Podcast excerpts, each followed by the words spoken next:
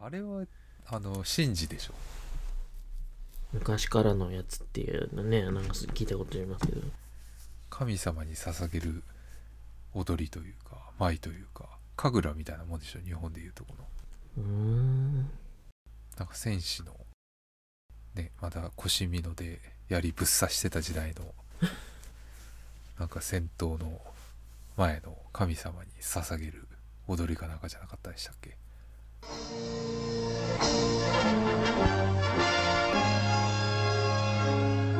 Quiet, please. In exactly 15 seconds, we'll be on the air.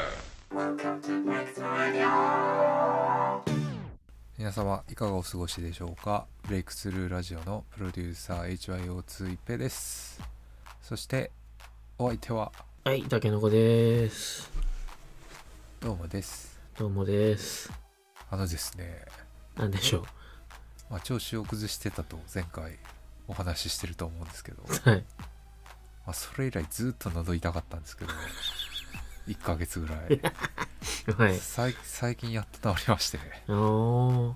う本当にポリープできてるんかなっていうレベルで見た方痛くがていいやつじゃん。へ痛くて痛くてなんかー。なんかねこう喉の、なんていうかな左側だけがピンポイントに痛くてやだなえー本当にポリープかなと思って心配してたんですけど病院とかには行いかやもうもう少し長引いたら行ってましたけど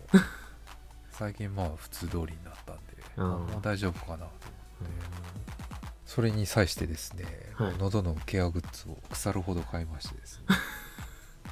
なんかビップスのドロップとか龍角散買ったりとかトローチ買ったりとかうーん。うがい薬を3種類ぐらい買ったりとか もう徹底的にケアしまくってそれが意味があったのかどうかは分かりませんけどとりあえずはなんとか本調子に戻りましたうん。あーはいそんなことがありました自分は若干咳っぽいですけど。咳っぽいですか咳っぽいというか、た痰が絡むというか。でもねあのうがい薬とか定期的にうがいなんていうかな通常のイソジンみたいな消毒液じゃなくて喉のなんか扁桃腺の腫れを抑えるみたいなうがい薬があるんですよへー。でそっちの方を使ったらねうん。お仕事帰った後とか寝る前とかにうがいしてもらったら結構楽になりますよそうなんですかへうん、なんか喉の痛みとかはだいぶ軽減されますね。それでー。で例えばなんですけど、まあ、お風呂入ってる時とかに、まあ、やっぱ蒸気なんでお風呂の中ってうん。で喉の調子もまあ若干改善されるんでそれプラスアルファトローチ舐めたりとかおー。したらだいぶ、うん、軽減されましたんで、まあ、今後も習慣としてそういうのを取り入れていこうかなと思っている次第です。はい。ラジオでこんなおしゃべりするそういうことしてますからね喉が死んだら終わりですからね。そうですよ何にもしてねえけど。まあそれはそうとそれはそうと。 12月11日は何がありましたかえ何があったっけ何がありましたかえ、何、何系ですか何系東京武道館系ですねえ、武道館何がやったんだええそこはそこは気づいてほしいなあー、あれだろうかあれかんちょっと待って、ピン、ああれ、ピントが出ない。 あの、ピンポイントなタイトルが出ない。言っちゃってくださいタックリーグの方でしたっけタックリーグもありますねもう一個大事なのもありますよジュニアでしたっけいはいベスト・オブ・ザ・スーパージュニアですねやべ、全然結果とか知らねえわ。いやーまあタックリーグはねもう、うん、あのいろいろありましたんで、うんうんうんまあそんな感じかなって感じなんですけど ベスト・オブ・ザ・スーパージュニア盛り上がりましたよ、へー。あ後でプロレスリングの方で見よう。来週ぐらいかなやるとしたらわかん ないけどあしまった またこまたこんな話してしまった、えー約10分間ですかはいやってしまったまた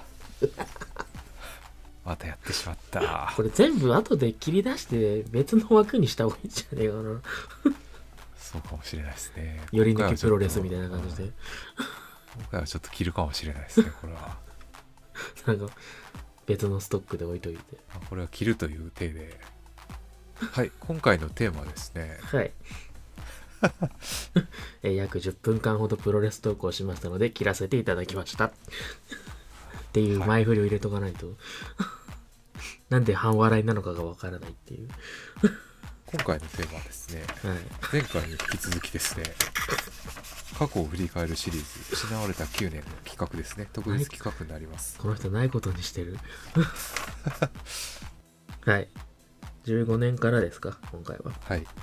えっ、と、過去、え2回の投稿でですね、うん何回何回までいったかな第13回まで、11から13までで、うん。 2011年から14年まで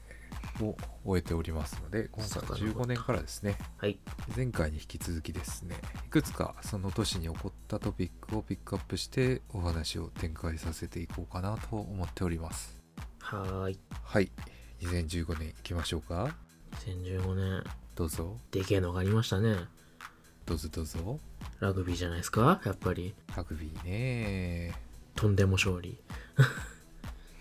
そうっすね。ジャイアントキリングとか言われましたからね。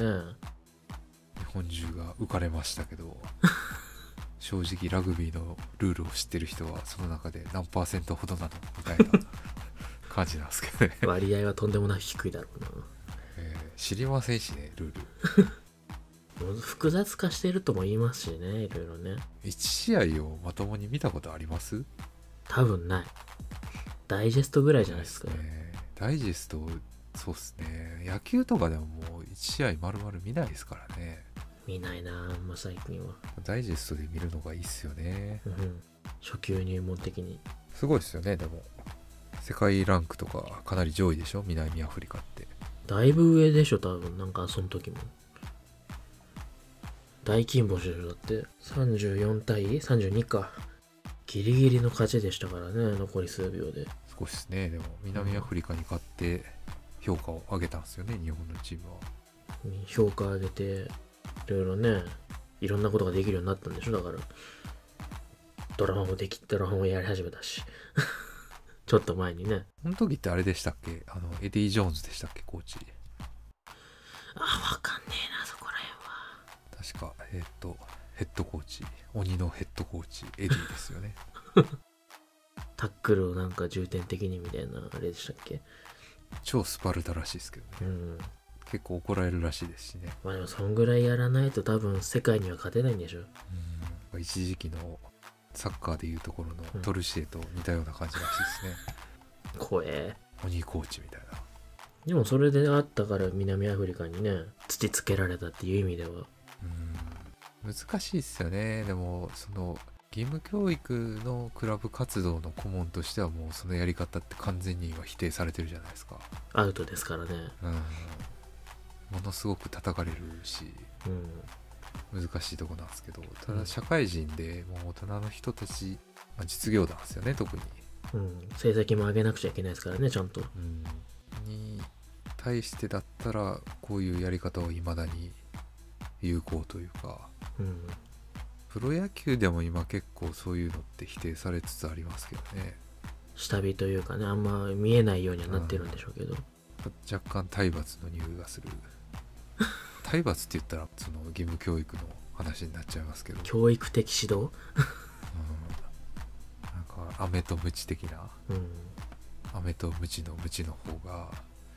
拳で鉄拳制裁みたいな そういうのもなんかやりにくい時代にはなってますけどでも鼓舞する意味ではないと大変な意味ないとねっていう印象はありますけどねうん今いろんな言い方で否定されますからね、うんパワハラであったりとかうん精神的苦痛であったりとかでもなある程度は何でしょうね超えていかないといけない壁ではあるんでねそういうのもうん絶対悪だったらダメですけどうん中にはその愛情のある本当にその人のことを思って言うようなパワハラとかもありますからね中には、だからその辺の線引きっていうのが一概に全部悪い方向に捉えるっていうのも考えものかなとちょっと違いますわね。うん。でこのラグビーのヘッドコーチのエディ・ジョーンズの場合はもう完全に勝ってほしいっていう気持ちから来てますからねうん。自分が結果を残す必要っていうのもあるんでしょうけど、うん雇われてるからただ日本人のそういう悪いとこですよねなあなあになっちゃうというか闘争心が薄いというか、同調意識とかね。うん、そこを改善したらもっと世界と戦えるんだよっていうのを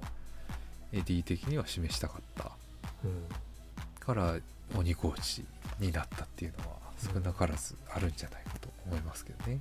ちょっとずつだって世界に通用してるね、日本人だってスポーツの世界でいっぱいいますからね。そうですまあ、昔からかもしれないですけど。アジア系もそうですし特に日本人とか韓国人とかでうん根っこの部分がすごく真面目なんでうん。ある程度そのスポーツとか、まあ、芸術とかもそうですけど指導が体系化されると有利なんですよね一生懸命やるからうん。西洋とかヨーロッパとかアメリカの人たちって真面目じゃないですからね まあなんか怠け癖がある印象はね、ありますけど。まあ個人差は当然ありますけど、うん国民性としては圧倒的に勤勉なのはアジア系ですからね、うん。教育の仕方っていうか育成の仕方っていうのがはっきりとマニュアルとして確立されたら伸びるのはアジア系ですよね圧倒的に、染みついてるんでしょうからね、なんかそういうものうが。んそういう部分はありますよね、うん。まあ今後その体格差とか食生活が変わってきてるからスポーツ選手の体格差って多分だいぶ変わってくると思うんですよねうん。そうなってくると勤勉な人たちの方が有利になってきますか頭らね角を表しそうですうよね。んよりね。ただ持ってるそもそもの身体能力っていう部分ではアフリカ系が一番上なんでそこは変わらないと思いますけどその差はあるんだろうな。ただ、まあこういう言い方失礼かもしれないですけどアフリカの人たちってやっぱり経済力がないんでうん。お金かかるスポーツはできないですよねうーん。できないっていうわけじゃないんですけどなかなか難しい、継続するのが難しい。うん、お金のかかるスポーツに関しては今後アジア系の人たちにも活路はあるんじゃないかと思いますけどねうーん。だから幼少期からしっかり育成システムが整ってる競技っていうのは日本人強いじゃないですかだかああ。らそういうとこはあるんじゃないかなと思いますねだからスピードスケートとかあって日本人も強いし韓国人とかも強いでしょ、印象ありますようね。ん、だからそういう教育システム育成システムっていうのがある程度出来上がってると思うんですよねはい次行こうかなんか永遠に喋れそうな内容になっちゃうからな。そうですねある程度はコントロールしていかないとねうん。長々と喋っちゃいますからね15年の印象的なもう一つと。はい。何ですかまあ、流行語の中国人の爆買いってやつですか。爆買いっすね。この時ぐらいからだったんですね、その目立ってきたのは。もっと前から買ってるんでしょうけど。うん。インバウンド需要ってやつですよね。うん。これはでもね、世界的にそうなんじゃないかと思いますけどね。あうん。もはやそうっすよね。桁が違いますからね、お金の使い方もあ。春節でしたっけはいで。ありますね。旧正月ですよね、うん中国の。日本にも旧正月あればいいのにな。毎日休日がいいっすわ。 いっそ。中身の水曜日休みなんねえかな。毎週ゴールデンウィークはい いな。まあね、世界的にもうそういうとこありますよね。もはや今ね、コロナのおかげで余計いろいろね、変わってきてますからね。もうありとあらゆる業界があれですよね中国人の爆買い頼みですもんね今うん。チャイナマネーでしょそこに頼らないと売り上げが取れへんみたいな時代になってきてますからねそれに合わせてやるのはいいけど、それで採算見合わなかったらどうすんだって話ですけどね。ああねあんまりまあこういう言い方は失礼かもしれないですけどあんまり国民的には好かれてはいないんでしょうけど世界中からうん。ただそれをもう拒否しちゃうと売り上げが立たへんっていうのが現状ですから ね好かれてないし、好いてないしみたいな感じですもんね、本人たちも。うんでね難しいとこなんですけどねその中国の人たちも人たちで結局お金を自分たちが使って落とすからある程度はやっぱ相手も媚びへつらうというか来てくださいよみたいなウェルカムな姿勢になっちゃうからちょっと若干最近は増長してるというかうんお金落とせばいいんでしょみたいなそういう感覚が少なからずあるんじゃないかなと思って、うんまあ、まうんた叩かれそうな内容になっちゃいますけど ねんりでもまあこなんことか言うとね不動産屋なんかもね買ってるとか言いますからねうんちょっと最近、うん、自分本位というか増長してる部分があるんじゃないかなとこればっかりは分かんねえな事実としてねそのうんお金を持っててお金を落とすっていうのがあるんですけど、まあ、ある程度の節度は持っておいてほしいっていうのがうん願いではありますよ ね何でもかんでもお金で解決するっていう風にはあんまり思ってほしくないなうんまあねそれを求めるのもなんかな難しいかもしれないですけ どね憂いてますねそうっすね無視はできないんですけど、うんただそこに対してそれ頼みになっちゃうっていうのも危険性があるっていうのは感化することもしたくないしみ今まさにそうですよねたいなうんもう完全にそれ頼みになってたお店っていうのがもうどんどん潰れていってますからそうなんだよな結局ね最初からねそういうリスクを考えて分散しとかないといけないんですけどね本当はうん本当はね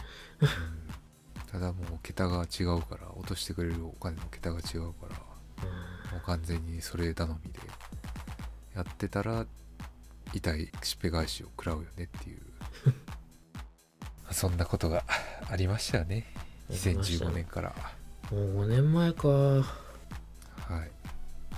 次行っちゃう16年いきますかじゃあ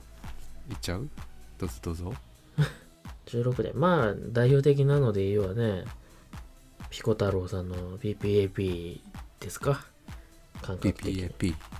PPAP 全然違うでしょあ違う違うえ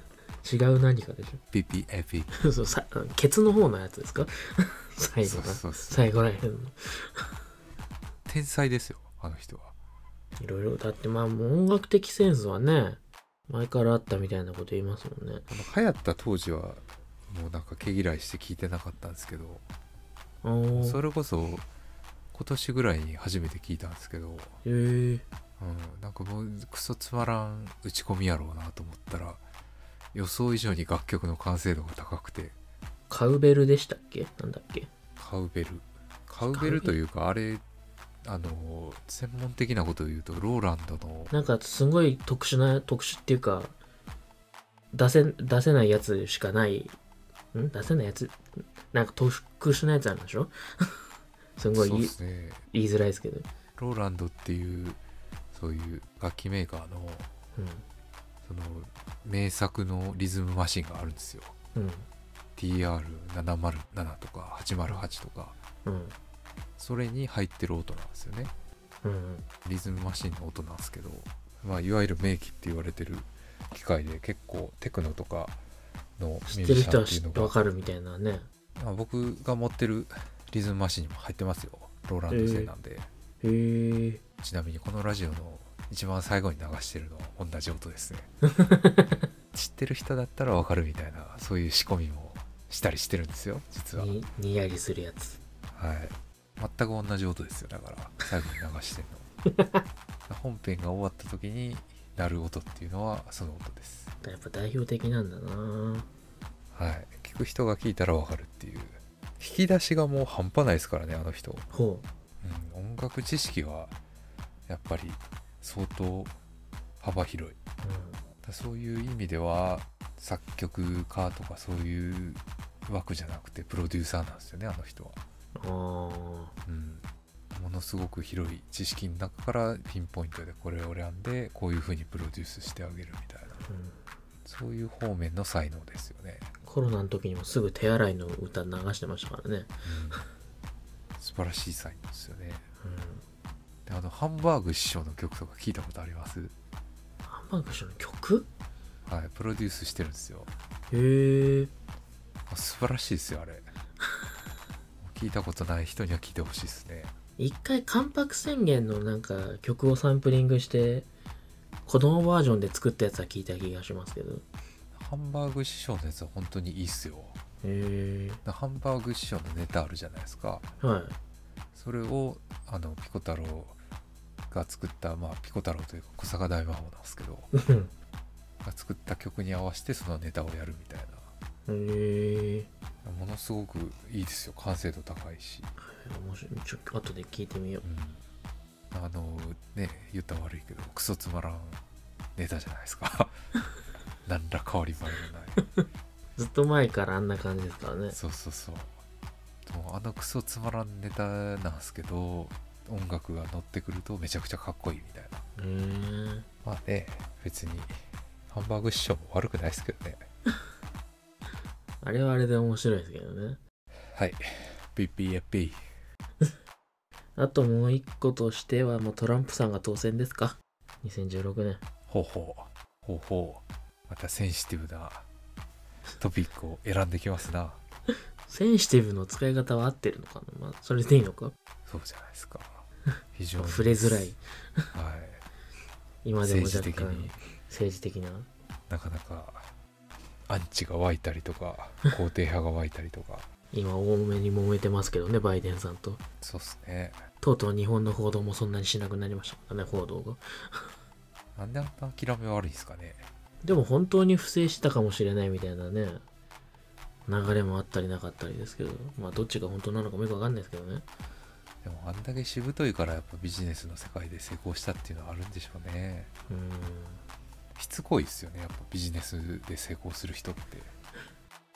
明確なビジョンがあるからそこにギリギリまで近づけようとしてるんじゃないですかやっぱだからそこまでしつこくなれるっていうのは強みですよねでも大統領選であんなことするのって初めてでしょうね過去、まあねそうでしょうねうん過去の大統領選をそんなに詳しくは知らないですけどこんなもつれるなんてね結局敗北宣言してあのアメリカお願いしますみたいな感じじゃないですかいつも負けた方はうん仲良くやりましょう的な私は負けてないみたいな感じですからねああでもあんな人でも人気あるからな地味にみんな声出さないだけでって感じのイメージありますよねトランプ派は有名人はこぞってトランプ批判してますけどそうっすね芸能関係の要はあの人共和党じゃないですかトランプさんうんで芸能関係にも少なからず共和党の支持者っていうの結構いるんですけど明言してるような人たちがはいそういう人たちの中では人気ないっすよね、うん、共和党支持者といってもそのアメリカの国粋主義者ではあっても人種差別主義者っていうわけではないですからね、アメリカが大好きでそのアメリカのことを第一に考えるっていうのはあるんでしょうけれどもアメリカ国内のそういういろんな人種にの人たちに対して矛を向けるみたいなことはあんまりしたくない人たちも多いですからねうんそこをあえて言ってるからそれが強みではあるんでしょうけどでもそれだとやっぱり支持する人っていうのは限られてくるよねって思っちゃいますよ ね、うん、難しいテーマだな政治はね